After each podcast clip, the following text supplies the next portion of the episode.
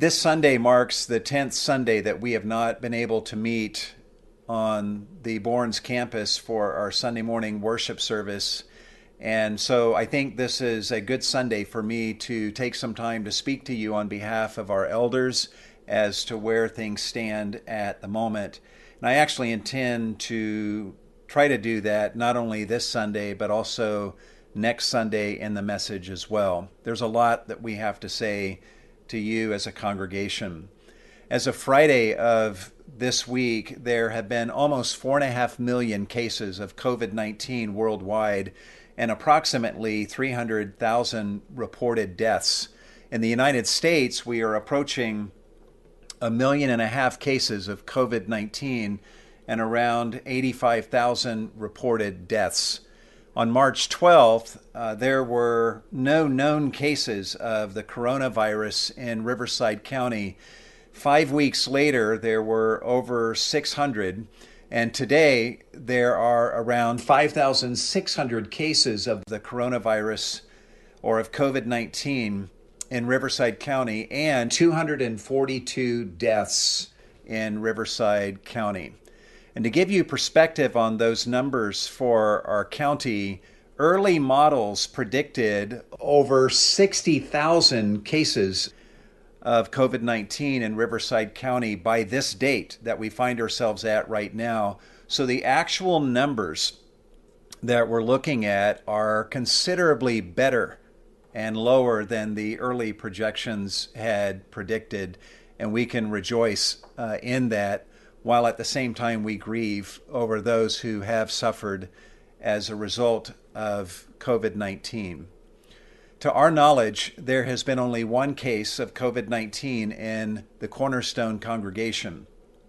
And we are thankful to report that this member of our church is doing fine in fact, on Wednesday morning of this past week, I asked my wife how this sister in the church was doing, and literally 10 seconds after I asked my wife that question, an email arrived from this sister wherein she said, and I quote, Thank you so much for praying for me while I had the coronavirus. Your prayers helped and comforted me. I am doing much better still working to get full strength back. That was very encouraging to hear from this dear sister right at the moment that I was wondering about her well being. It was almost as if she heard my question. Though we have had uh, only one case of someone with the coronavirus in our congregation, there is a growing number of people in our church who know people who have had the virus, and some of us have lost loved ones. A month ago, my uncle passed away with COVID 19, and 12 days ago, Donna's mom passed away with COVID 19.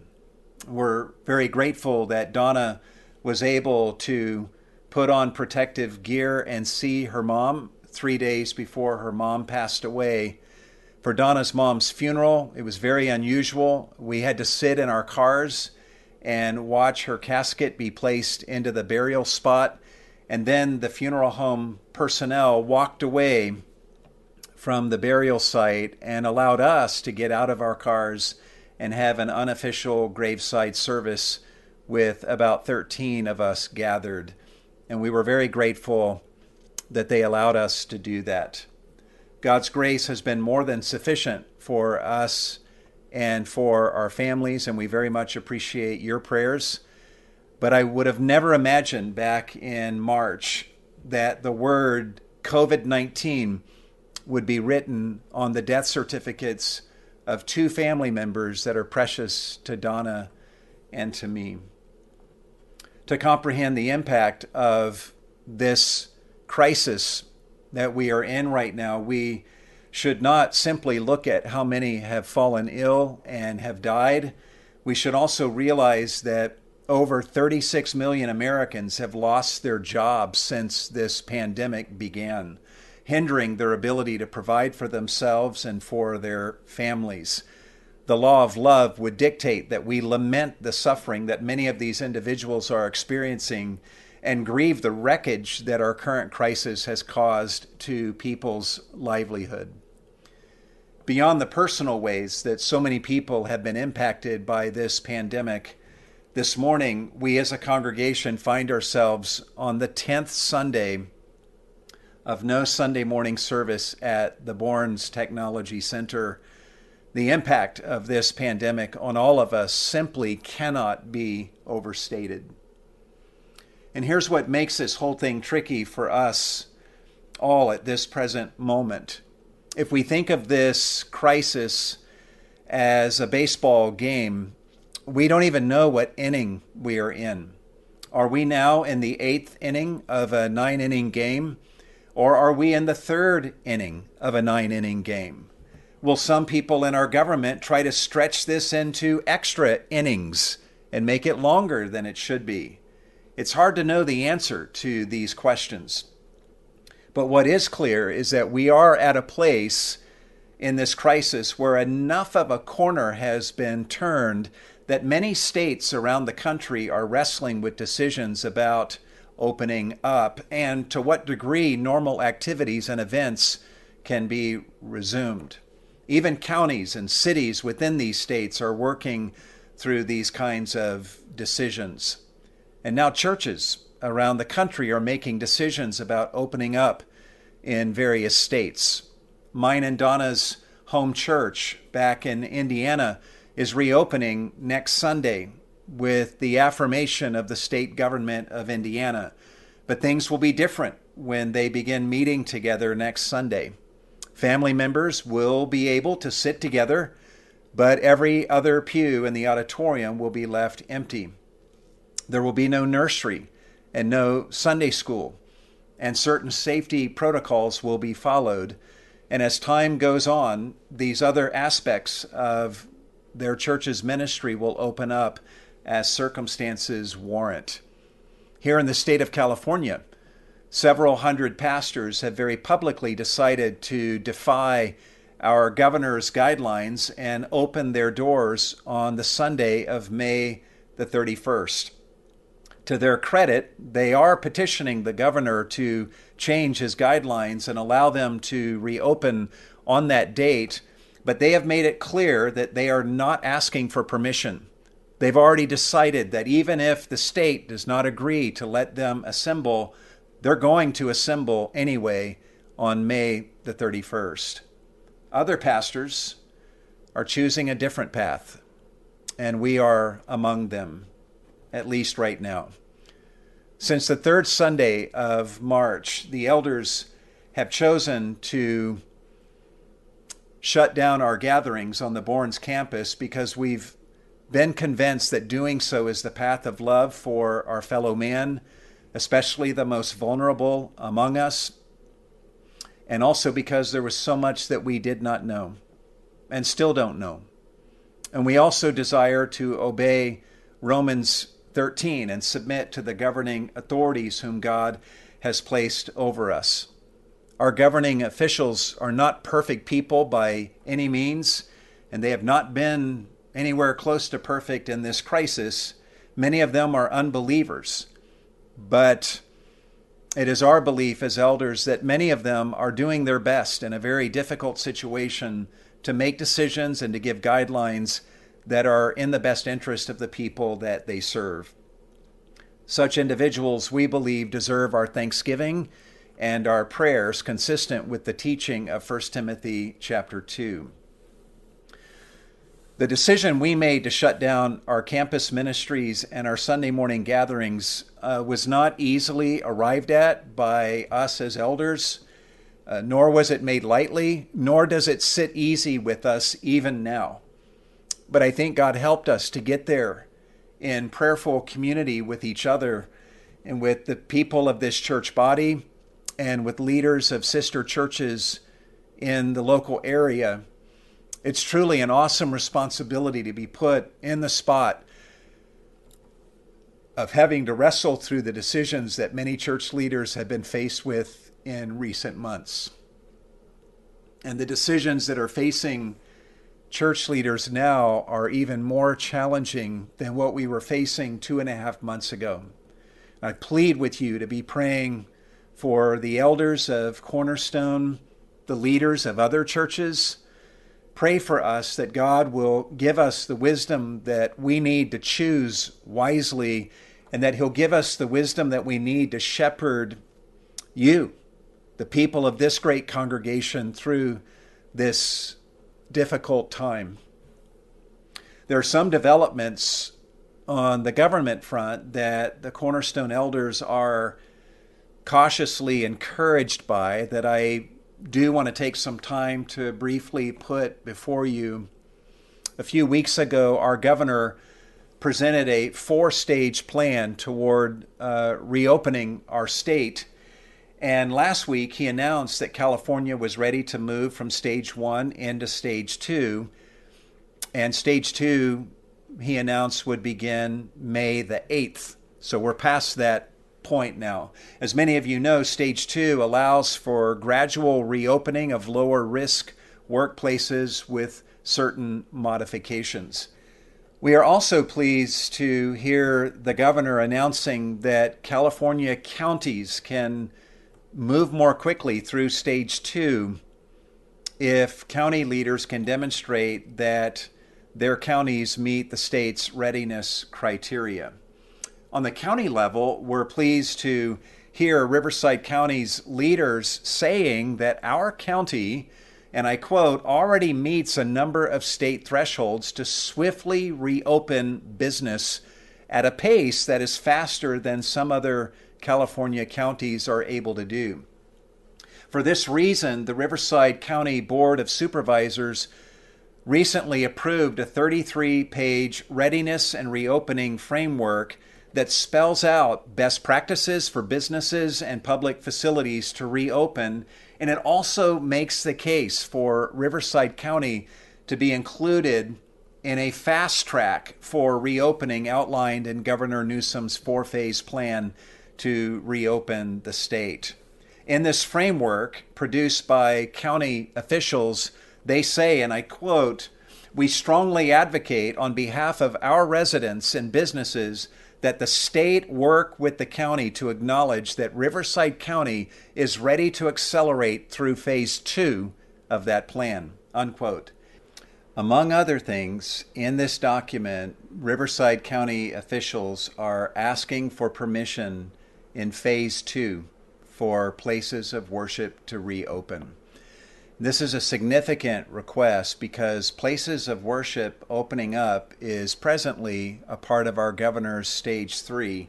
Yet our county officials are asking for places of worship to open up sooner than stage three, and they think that Riverside County is ready for that to happen.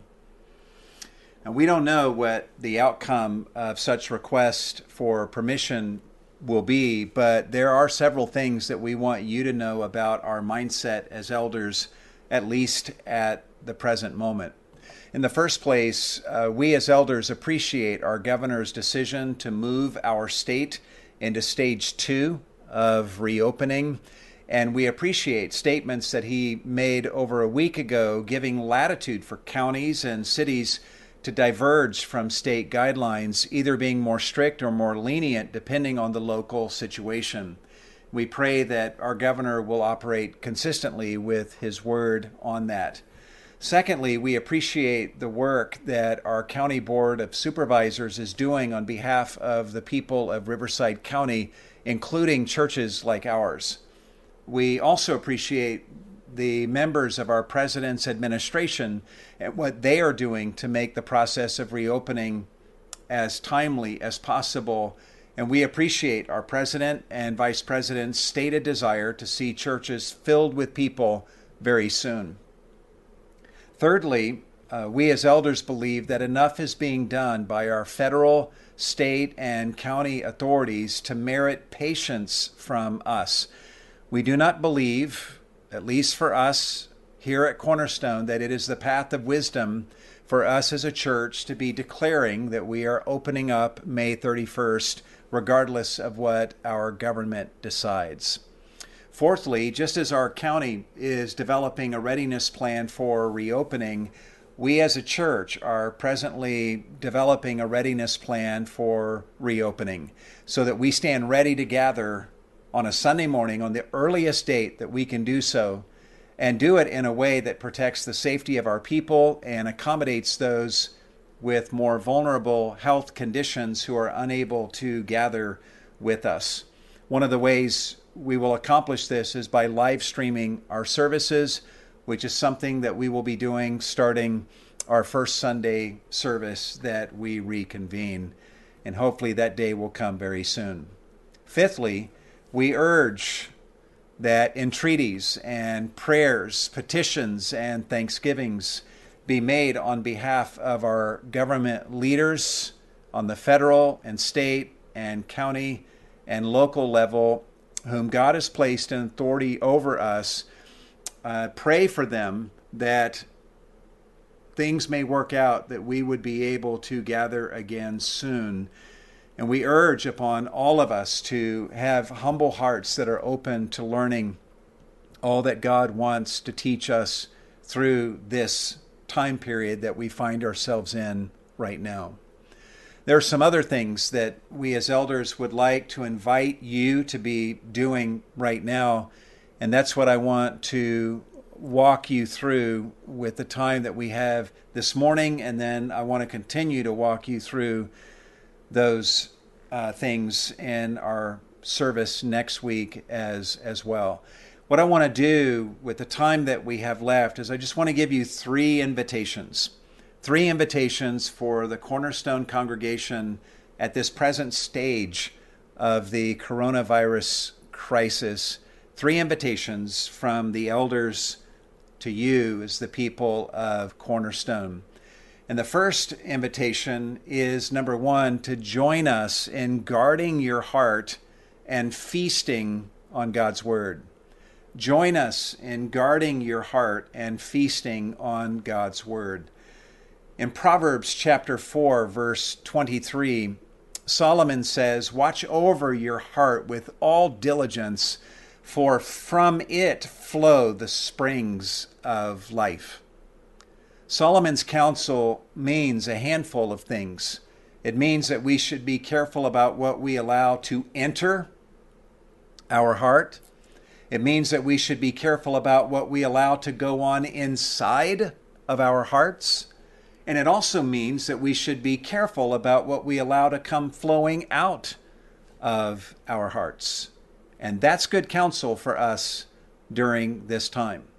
You may be frustrated right now about certain things that you cannot do and cannot control, but I know one thing that you can control, and that is your heart and what you do with your heart. One thing you can do, according to Scripture, is guard your heart. And trust me, there's a lot of people right now who would love to have your heart and they would love to tune your heart so that it beats in rhythm with their own agenda.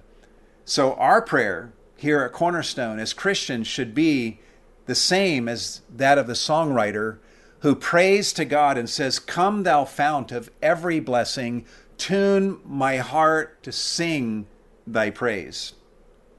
The songwriter is looking to God and he's giving God permission to be the tuner of his heart. And we should do the same because only God is worthy of that role of being the tuner of our hearts. And I asked you this morning what our pastors have been asking you this week in their video devotionals. What is tuning your heart? Is it God's Word? Or is it the liberal or conservative news media outlets that are tuning your heart? Is it Jesus Christ that is tuning your heart? Or is it people who have much to gain from working you and I up into a frenzy of fear or a frenzy of anger? I'm here to tell you that if all you do is spend hours a day on the Drudge Report and CNN and Fox News and MSNBC and listening to Rachel Maddow or Rush Limbaugh or reading every opinion piece that you see showing up on your Facebook feed, Such things, if that's all you do, will tune your heart to be angry, suspicious, frustrated, or fearful, or all of the above. And please don't get me wrong. We need to stay up on the news. But during a time like this, we as Christians need to be even more careful about consuming God's word than we are to consuming the news. In Colossians chapter 3 verse 16, God speaks to each of us and says, "Let the word of Christ dwell richly within you." with all wisdom, teaching and admonishing one another with psalms and hymns and spiritual songs, singing with thankfulness in your hearts to the Lord. Are you letting the word of Christ dwell richly within you in this way? I hope you are, and you'll be able to tell if you are based on what comes pouring out of you. This is the time of all times when we as Christians need to be guarding our heart, feasting on God's Word, letting the Word of Christ dwell richly within us so that the right things are issuing forth from us to others. Things like the wisdom of God, truths about Jesus Christ, thanksgivings and psalms and hymns and spiritual songs coming from our hearts that are making melody in the Lord. It's what we need, and it's what the people in our lives need issuing forth from our hearts during this time. And that will happen only if we're letting the Word of Christ dwell richly within us and guarding our hearts. There's another invitation I want to deliver to you this morning from the elders at this present stage of the coronavirus crisis. And that is number two, join us in submitting to our government until doing so brings us into violation of Scripture. Join us in submitting to our government until doing so brings us into violation of Scripture. In Romans chapter 13, the Apostle Paul speaks to us as Christians, and he says, listen to what he says beginning in verse 1 every person is to be in subjection to the governing authorities, for there is no authority except from God, and those which exist are established by God. Therefore, whoever resists authority has opposed the ordinance of God, and they who have opposed will receive condemnation upon themselves.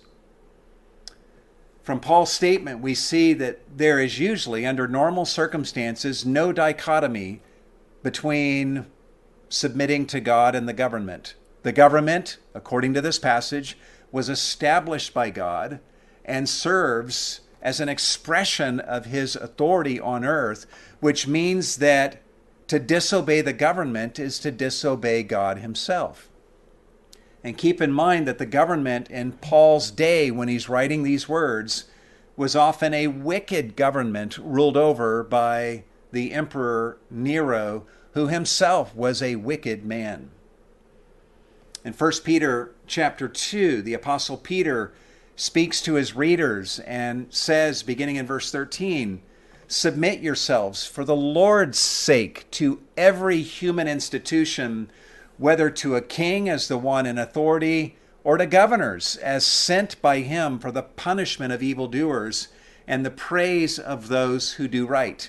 For such is the will of God, that by doing right you may silence the ignorance of foolish men. Honor all people, love the brotherhood, fear God, honor the king, Peter says in verse 17. Now, notice even in this passage how submission to the king and to governors is not presented as something separate from doing the will of God. He's not saying submit to your governing authorities and then also, on other occasions, do the will of God. No, it's all one and the same. We submit to human institutions for the Lord's sake, as this passage says, because such is the will of God. And God tells us in this text that our submitting to our government can actually make an impact on the people around us, like silencing the ignorance of foolish men. Clearly, Jesus Christ, according to the teaching of the New Testament, is the head of Cornerstone, not our government officials and not our governor here in this state. But it is Jesus Christ who commands us in the Bible to render to Caesar the things that are Caesar's and to submit to our governing authorities as much as we reasonably can. Now, having said that, there are places in Scripture where disobedience to government officials is appropriate, like when they command us to do something that violates the clear teaching of Scripture. For example, in Exodus chapter 1, Pharaoh commanded that all the sons born to Israelite women be killed. Yet the midwives of Israel did not give heed to that command. They saved the sons that were the king had commanded them to kill. That's appropriate civil disobedience. Daniel refused to abstain from prayer in response to Darius's decree, and Shadrach, Meshach, and Abednego refused to bow before the king's image in obedience to the king's command. All of these were appropriate acts of civil disobedience. The cornerstone elders presently believe that what we have in our present situation is not what these men and women faced in the Old Testament. What we have happening today is a government that has told us to avoid large gatherings for the protection of others and ourselves. And churches have not been singled out in this directive. Sporting events have been canceled, schools have been shut down because of concern for people's health and church gatherings have also been halted. My wife and I flew through Las Vegas this past Monday and noticed that even the slot machines at the airport were roped off and shut down. Beyond that, we have precedent in church history of churches that have complied with the government's directives out of consideration for their fellow man. And being governed, we believe, by the golden rule that Jesus gave us to do unto others as we would have them do for us, and the commandment to love our neighbor as ourselves, we believe that we should look for every way we can abide by the government's guidelines during a crisis such as this, not because we want to obey men over God, but because God Himself has told us to submit to the government and because He's called us to walk in love and honor toward all. Now, fortunately, our government here in the United States is different than the Roman government of Paul and Peter's day. We have a government that invites our participation in the process of governing through voting and through exercising our free speech rights and even through protest. So, if you have opinions about the wrongness of the choices that our government is making right now, you're actually doing the loving thing by using the forums available to you to let your voice be heard in order to bring about meaningful change that benefits your fellow man. I stand with all of you who are making your voices heard in this way, so long as you are doing so in a way that honors the ethic of 1 Peter chapter 2 verse 17, which says, "Honor all men, love the brotherhood, fear God, and honor the king."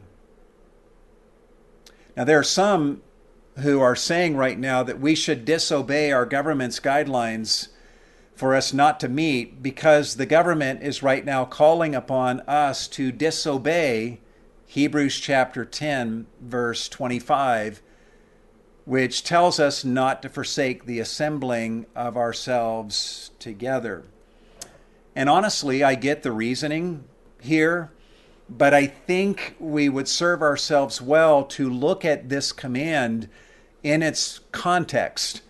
In fact, let me read to you beginning in verse 23 of Hebrews chapter 10, the writer of Hebrews is concerned about some of his readers who were wanting to forsake Christ altogether and return to Judaism. That's the burning concern of the writer of Hebrews throughout this letter. And in this passage, he speaks to his readers and he says, beginning in verse 23, let us hold fast the confession of our hope without wavering, for he who promised is faithful. And let us consider how to stimulate one another to love and good deeds, not forsaking our own assembling together, as is the habit or the custom of some, but encouraging one another and all the more as you see the day drawing near. For if we go on sinning willfully after receiving the knowledge of the truth, there no longer remains a sacrifice for sins, but a terrifying expectation of judgment and the fury of a fire which will consume the adversaries. Wow. When the writer of Hebrews tells us in this passage not to forsake our own assembling together, what kind of forsaking is he referring to? Given the language he uses in the context, is he prohibiting us from staying home from church if we're sick with a contagious condition? Is he saying it's bad to temporarily abstain from assembling during a pandemic out of consideration of others? I don't think his language would apply to that. In the context here, forsaking the assembly is something that the writer is describing as a willful sin that leaves a person literally outside the atonement that Christ's death provides. And it leaves them with nothing to expect but the terrifying expectation of judgment and the fury of a fire which will consume God's adversaries. So, what is he talking about? He's talking about apostasy. In fact, he's literally using the language of desertion here in speaking of forsaking the assembling. He's telling his readers not to be like those who had abandoned or deserted or forsaken the Christian assembly as a part of their process of apostatizing from the faith and returning to Judaism. And that is not what we're doing right now. And temporarily suspending our gatherings on the Bourns campus for the time being. Also, according to the writer of Hebrews, the actions that are tied to assembling together are things like holding fast to our confession of faith, stimulating one another to love and good deeds, encouraging one another as we see the day drawing near. And guys, we're fully able to do all of those things freely in our present circumstances. We can hold fast to our confession of faith. We can stimulate one another to love and good deeds. We can encourage one another all we want. And we actually have opportunity to assemble together, at least on some level, in our present situation.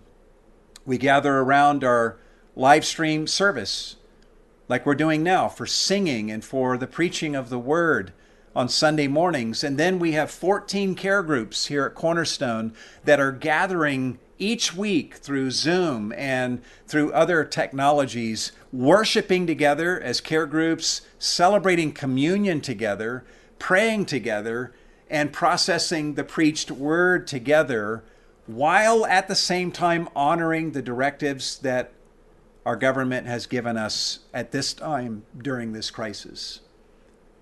So we as elders don't believe that our government is calling upon us to disobey Hebrews 10:25, and we think for the time being at least that we do well to continue to submit, especially out of consideration for government leaders who are working very hard on our behalf to open up our churches so that we can meet again soon. Now, having said that, I do want to hasten to say this. Our present posture right now as elders is to abide by the guidelines given to us by our governing leaders. But this doesn't automatically mean that this is what we're always going to do, regardless of how things play out on the road ahead. Things may unfold from here in a way that eventually leaves us with no other choice but to disobey the government and begin meeting. And we, as elders, stand ready to make that decision and to do that, but we believe that we're not at that point yet. There are too many people in our various levels of government right now working hard on our behalf, and their work deserves our patience and our respect. So we do not believe that this is the appropriate time for us to be announcing our intentions to practice civil disobedience.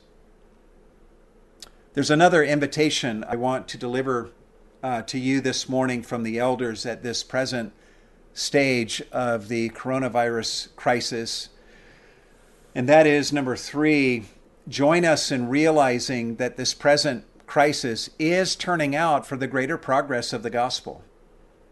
Join us in realizing that this present crisis is turning out for the greater progress of the gospel.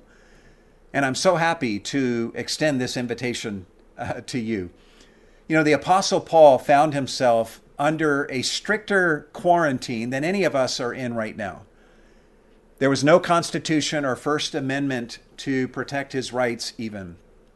He found himself chained in prison, unable to go anywhere. So, what did Paul do in those circumstances? He started a prison ministry and thrived even without a First Amendment to protect him. He preached the gospel to the guards that he was chained to, and he preached the gospel to his fellow prisoners, and people got saved. And Paul is able to write to the Philippian Christians and say to them, in the book of Philippians, he says, beginning in verse 12, Now I want you to know, brethren, that my circumstances have turned out for the greater progress of the gospel, so that my imprisonment in the cause of Christ has become well known throughout the whole Praetorian Guard and to everyone else, and that most of the brethren, trusting in the Lord because of my imprisonment, have far more courage to speak the word of God without fear. What the Roman government meant for evil, God meant for good. Paul could have tried to escape from prison because his imprisonment was unjust. The government clearly was overreaching in an unjust way and throwing him into prison. And his imprisonment kept him from doing many good, godly things that he would have loved to have been able to do. But Paul trusted God's providence and embraced his circumstances. He preached Christ to others in the prison, and he wrote a letter that we call Philippians that is soaked with gospel truth, a letter that seeks to further God's gospel purposes in the lives of the Philippian Christians. Paul also writes Colossians during this imprisonment, and Ephesians, and he writes a letter to Philemon, and his gospel ministry through each of those letters still redounds to the benefit of millions of people today. What the Roman government meant for evil, God meant for good. And I think we have much to learn from Paul's example in this situation. I mean, you you may actually be of the opinion that this shutdown is an example of our government's overreach and overreaction. And you may end up being right. But the truth is, you don't even have to agree with this shutdown any more than Paul had to agree with the rationale for his imprisonment. Whatever your opinions are of this shutdown, you should occupy yourself with making the most of the moment and looking for ways that God might want to use you to bring about the greater progress of the gospel. That's your number one calling. You can do other things, but this is your number one calling. And if there are sinister people in government behind all of this shutdown who intend this situation for evil, well, well realize that God can subvert their intentions and bring good out of their evil choices. And the Think about this the greatest injustice ever perpetrated in human history was when the Roman government and the Jewish leaders shut down Jesus' ministry by crucifying him on a cross. Jesus submitted himself to that injustice, and so much good has come from his death that redounds to this day and through to the end of human history and all of eternity. What the Jewish leaders and the Roman government meant for evil, God meant for good. And the same is true for this present pandemic, along with our government's choices in response to this pandemic. As elders, we have been so blessed to see how the present crisis has served the furtherance of the gospel through the ministry of Cornerstone. Many of our care groups are meeting more than they ever have, enjoying better attendance than ever. We've seen unprecedented acts of generosity from our people toward one another. We've witnessed in recent months the largest giving to the Agape Fund in our church's history, so that those funds, to a greater degree than ever, can go to helping those who are in need. The reach of some of our Sunday morning services has been greater than ever, ranging from reaching people in Riverside all the way to Baltimore, from Hong Kong to Germany, and other nations around the world. Every week, we as a staff are able to look at the data of how many viewers that we had of our services and how many of those viewers were subscribers to our channel and how many were not and where those viewers are. Beyond that, many of you have sent links of the services to friends and to neighbors and coworkers, and they have tuned in, some of them non believers, and they have been touched by the ministry of Cornerstone in ways that would have never happened if this crisis had never occurred. And some of the ways that you have ministered to one another and to the people of this community have been truly remarkable. Some members of our church participated in making masks for the Loma Linda pediatric unit, soliciting great appreciation from the head of that unit. I just received an email this week from a sister in our church who's asking some exegetical questions about a passage in the Gospel of John because she's doing a Bible study with a group of sisters in her care group. And she's not the only one doing this kind of thing with others in the church body. A care group in our church just recently replenished the supplies of the Path of Life homeless shelter out of their own funds. And they're currently in the process of gathering funds to provide gift cards for 20 families who can sure use the help during this difficult time. There is no shutting down the congregation of Cornerstone. Cornerstone is a congregation of irrepressible people who abound in good deeds regardless of their circumstances in ways that delight the heart of God and leave me feeling so blessed to be your pastor. A few weeks ago, a medical professional in our church was exposed to a patient with the coronavirus and had to be quarantined away from his wife and two children for a week or two. And both of them, going into that quarantine period, feared the worst regarding what that time of separation would be like.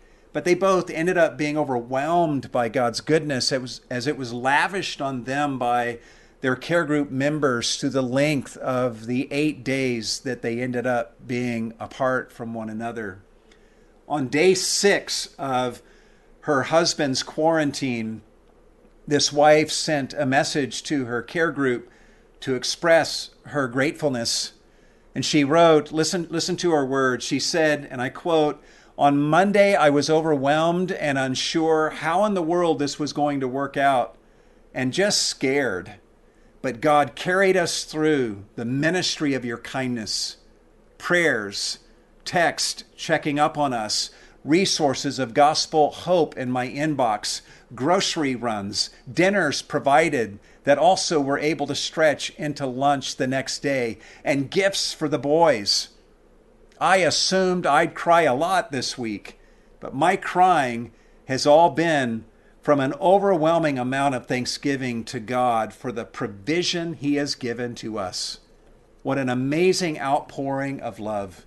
My husband and I cannot wait to tell the boys as they grow up how the church ministered immensely to us during what was supposed to be such an incredibly difficult isolation period. We are six days in now, and I have felt an energy that no amount of coffee can provide. Thank you for the prayers. Thank you, Care Group family, for ministering and loving on us in such a way. What a blessing. I mean, were it not for this pandemic, such beauty would not have been experienced by this young family in this way. Guys, God is always doing a million things. And He's doing that even now, sovereignly causing our present crisis to work out for the greater progress of the gospel in the lives of our people and in the lives of others. There are couples in our church whose wedding plans uh, had to change dramatically, but they flexed, they changed their plans, and they proceeded anyway. Ernesto and Hannah Valerio were married on March the 21st.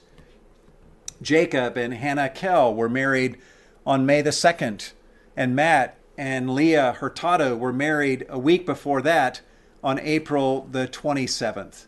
We congratulate these three couples and wish them God's very best on the road ahead. All of these couples, together with their families, had to get creative and alter their plans, but they each, in doing that, saw God work in special ways with surprising, wonderful providences that left them so blessed. The Hurtados originally planned to be married in the Caribbean during the month of July, but they ended up having to move their wedding date up to April the 22nd, and they changed their wedding location to a beach in Dana Point. Their wedding ceremony that took place on the beach captured the attention of a homosexual couple who happened to be on the beach that day. That couple watched the entire wedding and they heard a biblical vision for marriage presented, and they heard the gospel of Jesus Christ being preached there on the beach, and they cheered for Matt and Leah when they were presented as husband and wife. Who knows? Maybe the wedding being in that spot on that very day when that homosexual couple was there was a divine appointment. Perhaps God is pursuing those two souls with His grace. Perhaps they may come to faith one day. And what they saw and what they heard at that wedding may be a part of their testimony of salvation. Who knows? But what we do know is that these two people heard the gospel in a way they would have never heard it were it not for this situation that we are all in right now. So maybe you don't like this shutdown. Maybe you think it's wrong. And maybe you're right. But God is at work and He is causing things to turn out for the greater progress of the gospel. He's been doing that kind of thing for thousands of years and he's very good at it, always in the end, leaving Satan and those who oppose him very, very frustrated. So rather than complaining about what we can't do, we all should be exploring ways that we can reach out to others during this time and make the most of this time period that we're in. We should realize that these times in which we're living right now are creating unprecedented interest in spiritual things in the hearts of the people around us. People are asking deep questions, and some of their hearts are more open to the gospel than ever before. So, you and I have a decision to make. We have to decide what banner we're going to carry right now. When you think about what to post on social media, think about what you're going to post. Think about how you can post comments and articles that point people to Jesus. If you want to post critiques of our government, that's actually very appropriate and consistent with the law of love. And I like seeing those posts, and I feel like I learn something every time I read from such things that some of you post. But my message to all of you is to realize that your highest calling is to point people to Jesus. And I urge you to fulfill that calling above all others. I know, guys, that when all of this is over, I know that you're going to want to be able to look back on these days and say, My circumstances turned out for the greater progress of the gospel, and I'm blessed to testify that God used me in pointing people to Jesus and furthering his gospel purposes in the lives of others because I carried the banner of Christ more highly and with greater passion than any other banner that I may have also carried. There's a lot more that's on my heart that I want to say to you as a congregation, but I'm going to stop here for today and I'm going to pick up here next Sunday with some more invitations for you. You know, we've, we've been talking as a staff recently about all the things that we don't know. Pastor Mike has written down a list of all the things that he does not know, and I'm actually very anxious to read that list. There's a lot of things that we don't know. There's a lot of things that I don't know. I sometimes don't know what to make of this pandemic. I don't always know what sources of information I should be trusting. I don't always know what I think about decisions that our government officials are making. I don't know sometimes if the reaction to this pandemic is worth the wreckage to people's livelihoods that has been taking place. I don't know if we're going to look back and see that our society should have opened up sooner or should have waited longer. There is so much I don't know. I agonize over the calling that we as elders have from God to lead this flock, and I wonder sometimes how I can do that. I wake up in the middle of the night sometimes, tossing and turning and wondering, how can I, Lord, lead this flock when there is so much that I don't know? But then I think about the things that I do know. I know for sure that I have a lot to learn. I know for sure that I lack wisdom. I know for sure that God invites me to come to Him and ask for wisdom, and that He will give it if I ask. And I know that some of the wisdom that He gives me will come through you. I know that every word of Scripture is inspired by God and true, and that every word that falls from the lips of Jesus is absolutely true and worthy of my trust. I know with certainty that Jesus died on the cross to make blood atonement for our sins, that he was buried, and that he rose again on the third day. I know that he sits today at the right hand of God in full control over everything that is happening. He has total control over the hearts of all of our leaders, and he can turn them in any direction that he wants them in his sovereignty to go. I know that he's going to cause all things to work together for the good of those who love God and who are called according to his purpose.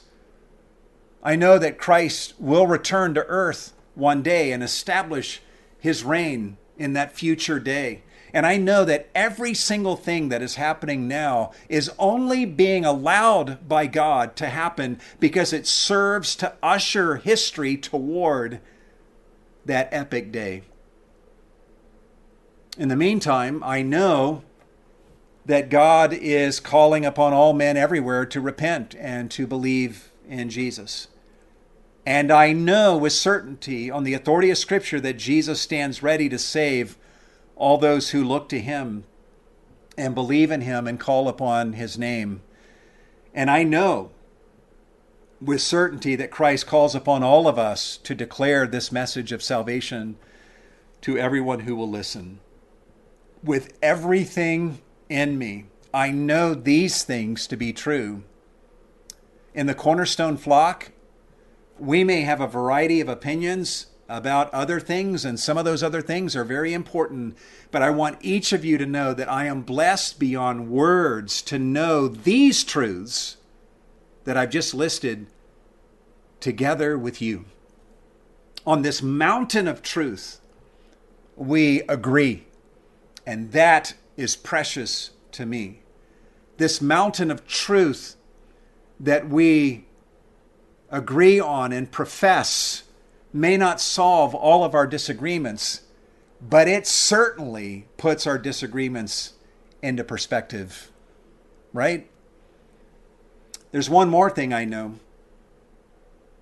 I know that if you're watching today and you have never experienced the forgiveness of your sins through Jesus, I know that if you come to Jesus in humility today and believe in Him, He will be pleasured to save you right now in this very moment, to forgive you of your sins and to make you God's child, to bring you into the family of God, to put His Holy Spirit within you, to justify you and make you righteous in God's sight. That's what Jesus did for me. And on the authority of God's word, I know that He will do the same for you. And I would plead with you do not waste another minute living apart from Jesus Christ. Believe in Him today, even right now, and begin to find out for yourself why we here at Cornerstone have come to love Jesus so much. Let's pray together.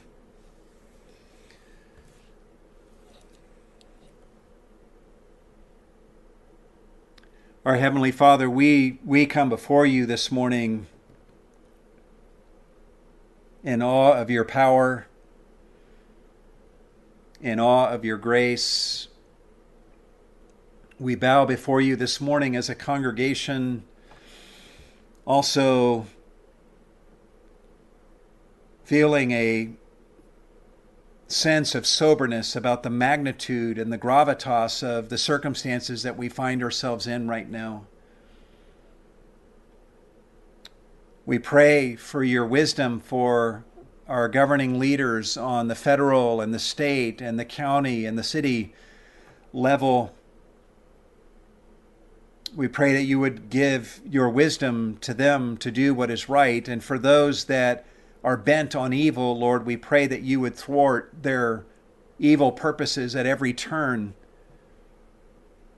We pray, Lord, that you would turn the hearts of our president and senators and representatives and our governor and state officials and county officials in the direction that, that you want them to go in order to serve your sovereign purposes as you usher history toward its great climax, and as you seek to orchestrate events in such a way that brings about the further progress of the gospel. Help us as a congregation, Lord, to not be governed by fear, but to follow your word, to walk in love, including a spirit of love and charity with those with whom we may disagree. Give us hearts that are quick to hear and slow to speak. Help us to posture ourselves as learners, ready to learn from you and from one another. Above all, Lord, help us to carry the banner of Jesus Christ higher than any other banner that we may wish to carry and use us to further your gospel purposes in this world in which we find ourselves right now. I pray for the elders. I thank you, Lord, so much for my brothers who serve on the elder board and ask, Lord, that you would give us the wisdom we need from day to day. What I have shared today represents where we are right now, but we know, Lord, that something may happen a few days from now that changes our thinking. Help us as elders to be learners and to seek your face and to learn together in community with the brothers and sisters in this church body.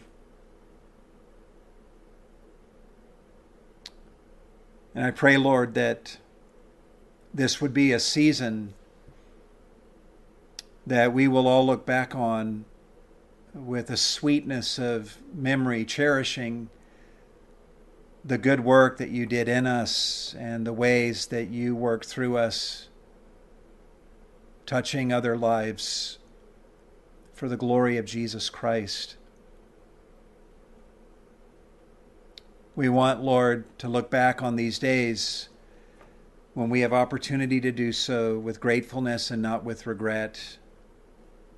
Help us to trust you, to fix our eyes upon you, to acknowledge what we don't know, but at the same time to remind ourselves of what we do know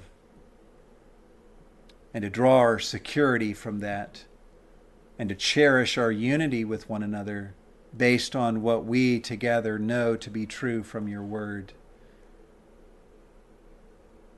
And may that common ground in your word, Lord, give us good footing to love one another and to grow even through this time deeper in love with you and deeper in our relationship with one another as we walk together with you. We ask all of these things, Lord, in the name of Jesus Christ, our King and Savior. And all God's people said, Amen.